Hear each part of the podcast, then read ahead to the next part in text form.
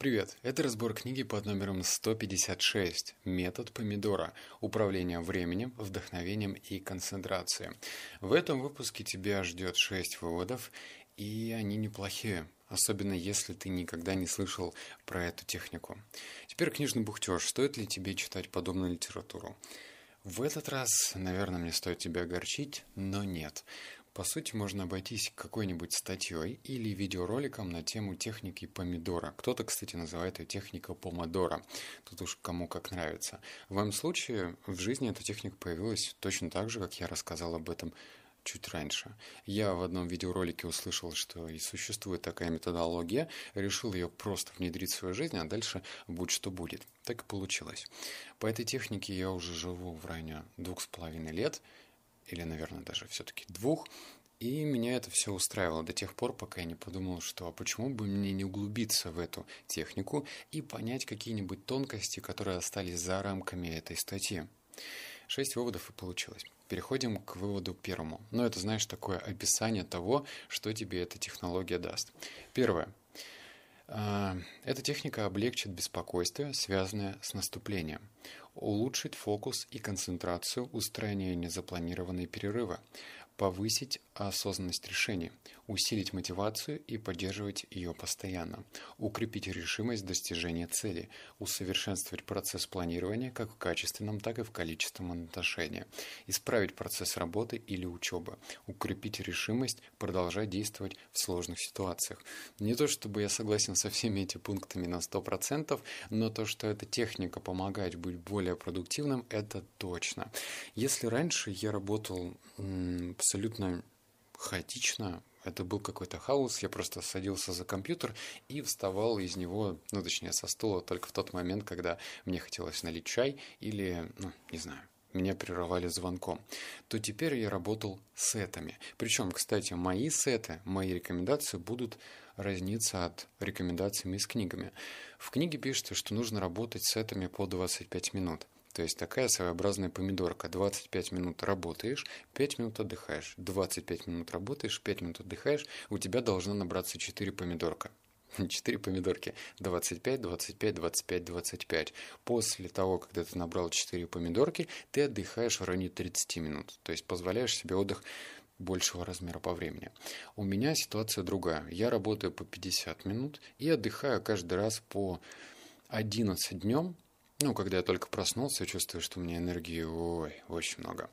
А в следующие разы, ну, когда уже ближется к дело движется к вечеру, я отдыхаю в районе 15 минут. Вот такая помидорка получается у меня.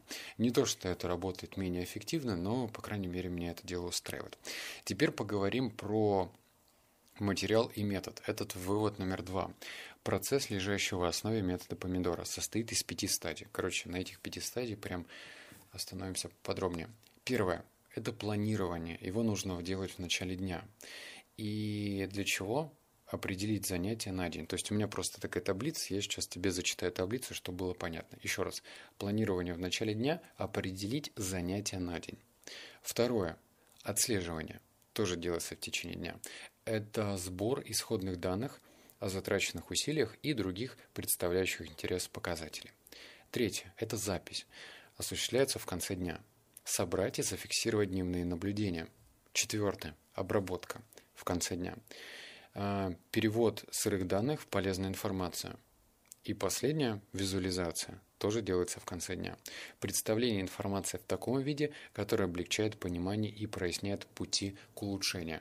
Это, наверное, просто уровень 99 в плане продуктивности и техники помидора, я лично его не делал, потому что мне кажется это слишком замудренным. Однако я в конце рабочего дня провожу какой-то ликбез и делаю выводы, а что из того, что я совершил, действительно важное, а что является просто ширмой. Ну, знаешь, есть действие ради действия. То есть это абсолютно неважные, но срочные дела, которые появились, их как бы нужно сделать. Но насколько они важны, уж точно не уверен. Вывод номер три. А, если помидорка прервана кем-то или чем-то, значит нужно считать, что она и не начиналась. Установите новую помидорку и начните сначала. Когда помидор звонит, кстати, по поводу помидора вообще сейчас объясню. Помидор это в Америке кухонный таймер. И поэтому тут такая формулировка, когда помидор звонит. Поставьте крестик у дела, которым вы занимаетесь, и сделайте 3-5-минутный перерыв. Когда помидор звонит, это значит, что текущая задача окончательно, хоть и на время, считается завершенной. Вы не можете продолжать работу еще пару минуточек, даже если вы уверены, что следующие несколько минут вам хватит, чтобы полностью закончить задачу. Я выписал этот вывод, потому что у меня были такие моменты, когда я вроде, ну, прозвенел уже будильник, и, кстати, не обязательно пользоваться кухонным таймером, можно использовать онлайн-будильник. Они совершенно бесплатные, можно найти подходящий для себя вариант. Так вот, когда он мне звонит, бывает, я такой думаю, ну еще вот пять минут, мне как раз-таки хватит э, сделать такую контрольную точку. Лучше и рекомендация автора заключается в том, что все-таки нужно после звонка вставать и отдыхать. Это позволяет как-то системно мыслить и делать работу более структурированно. Вывод номер четыре. А, чем больше количество незапланированных дел, тем сильнее качественные ошибки в вашей первоначальной оценке. Таким образом, можно измерить незапланированные действия, выполненные для достижения определенной цели. Понятно, что вы также можете включить общее количество внутренних и внешних отвлекающих факторов в лист записи, чтобы наблюдать за ними и попытаться минимизировать их со временем. В общем, в твоем графике э, должно быть какие-то такие столбики ну не знаю, если ты пользуешься планировщиком, надеюсь, что ты пользуешься там каким-нибудь примитивным туду листом, то и у тебя есть задачи, они должны по сути делиться на кто-то их делит на четыре части, кто-то на две, некоторые вот кто заморачивается все-таки на четыре, там важные, приоритетные, срочные, там другие важные, но не срочные, третьи там еще как-то называют. А если ты будешь наблюдать за собой и фиксировать те моменты, когда появляются задачи совершенно несрочные, и ты их делаешь просто для того, чтобы выработать дофамин, у нас же есть такие задачки, типа посмотреть почту. Они делаются для чего? Ты создаешь видимость работы, какой-то умственной нагрузки в момент просмотра почты нет, но ты вроде пределе. И это ловушка. Если ты будешь фиксировать за собой эти моменты, то затем ты сможешь, ну, как-то уже смотреть таким проверенным, опытным взглядом и понимать, что то, что ты делаешь, это трата времени. А значит, лучше этим не заниматься, либо отложить это на непродуктивное время. Например, перед тем, как ты закончишь работу. Вывод номер пять. Он про эффективный график. График может быть составлен как серия отрезков времени, каждый из которых посвящен разным видам деятельности. Соблюдение графика означает выработку иммунитета к синдрому «еще пять минуточек». Когда отрезок времени заканчивается, так же, как когда звонит помидор, вся деятельность останавливается. Неважно, сколько времени еще осталось в вашей помидорке, применяем все то же правило – График всегда превыше помидорки. Кроме того, эффективное расписание должно предусматривать свободное время, необходимое для восстановления сил. В общем, не стоит фанатично относиться к этому будильнику, если ты все-таки решишь э, им воспользоваться.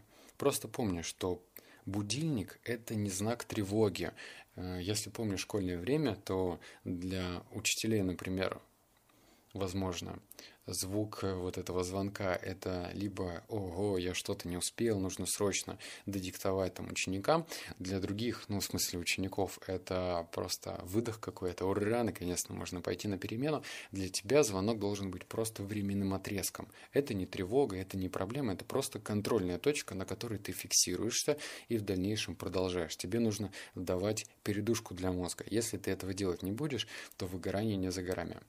А, вывод номер шестой, последний. Если бы я только нашел ту информацию в интернете вчера, или если бы отправил то письмо на прошлой неделе, как теперь я собираюсь сдать отчет на следующей неделе? Это вызывает чувство вины и создает ситуации, в которых вы ощущаете тревогу. Метод помидора позволяет вам удерживать внимание на текущей помидорке или, когда она закончена, на следующей помидорке. Ваше внимание находится здесь и сейчас, занятое поиском конкретного способа увеличить ценность рабочего процесса и выполнять дела в самом разумном порядке. Когда вы чувствуете себя потерянным, одну помидорку можно посвятить поискам метода восстановления приоритетов и придумать новый план. Это про то, что если ты работаешь без графика, ну вот сел в 9, да, тебе нужно в 6 с работы уйти, то у тебя время делится только на сходить не знаю, там у кулера потусоваться с коллегами, там на перекур или еще куда-то. То есть нет каких-то равных промежутков времени. И структуры нет. А значит, ты позволяешь в своем сознании появляться такие идеи типа, ну блин, я мог вот вчера, например, там своему приятелю как-то ответить иначе. Или вспоминаешь, в общем, какие-то конфликтные ситуации и анализируешь их так, что, а вдруг я мог бы так ответить, а что если бы я сделал это? Если ты работаешь с этими по 20 минут, 30, 40, 45. Кстати, я, наверное, попробую. Сейчас я вернусь в свой город через недельку и попробую работать по 25 минут. Не знаю, вот пофиксирую, посмотрю. Я знаю, что у нас есть такой этап привыкания, точнее даже отторжения, когда я буду работать первую неделю, все внутри меня будет говорить о том, что нет, это херня. 50 на 15 лучше, чем 25 на 5. Скорее всего, так и будет. Но я просто попробую и посмотрю, что из этого получится. И я склонен верить, что когда ты выделяешь от временной отрезок на 25 минут, и понимаешь, у меня есть 25 минут, чтобы делать эту задачу, то в тебе включается такой внутренний наблюдатель, и он на твоей стороне. Он не будет тебя шлепать по заднице и говорить, ой-ой-ой, кажется, мы отвлеклись. Он просто будет тебе помогать. Помогать сохранять фокус на нужных для тебя вещах. Это и есть осознанность. Так что надеюсь, что этот выпуск оказался для тебя полезным. Его задача сделать следующее просто заинтересовать тебя, поизучать, что же из себя представляет метод помидора. Ну и внедрить его и посмотреть, что получится. Еще раз помни, что сначала ты будешь А. Придумать отмазки, чтобы этого не делать. И Б. В тебе будет э, просыпаться деспот, который будет кричать на ухо, что нет, все это херня, не работает лучше работать так, как я привык. Не слушай этого всегда все воспринимается в штыки новое, особенно если приносит какой-то дискомфорт. Но в дальнейшем ты почувствуешь продуктивность, потому что хаос меняется на структуру. Ну все, обнял, поцеловал, заплакал. Услышимся с тобой в следующем подкасте. Я извиняюсь, что не так бодренько, как раньше, но сорянчик, ходить по 15 километров, возвращаться в отель, потом записывать подкаст, это такое себе занятие. Так что, если хочешь какие-то более бодрые выпуски, послушай. Они есть, их больше, но вот не в этом. Техника помидора. Алло, алло. Все, пока.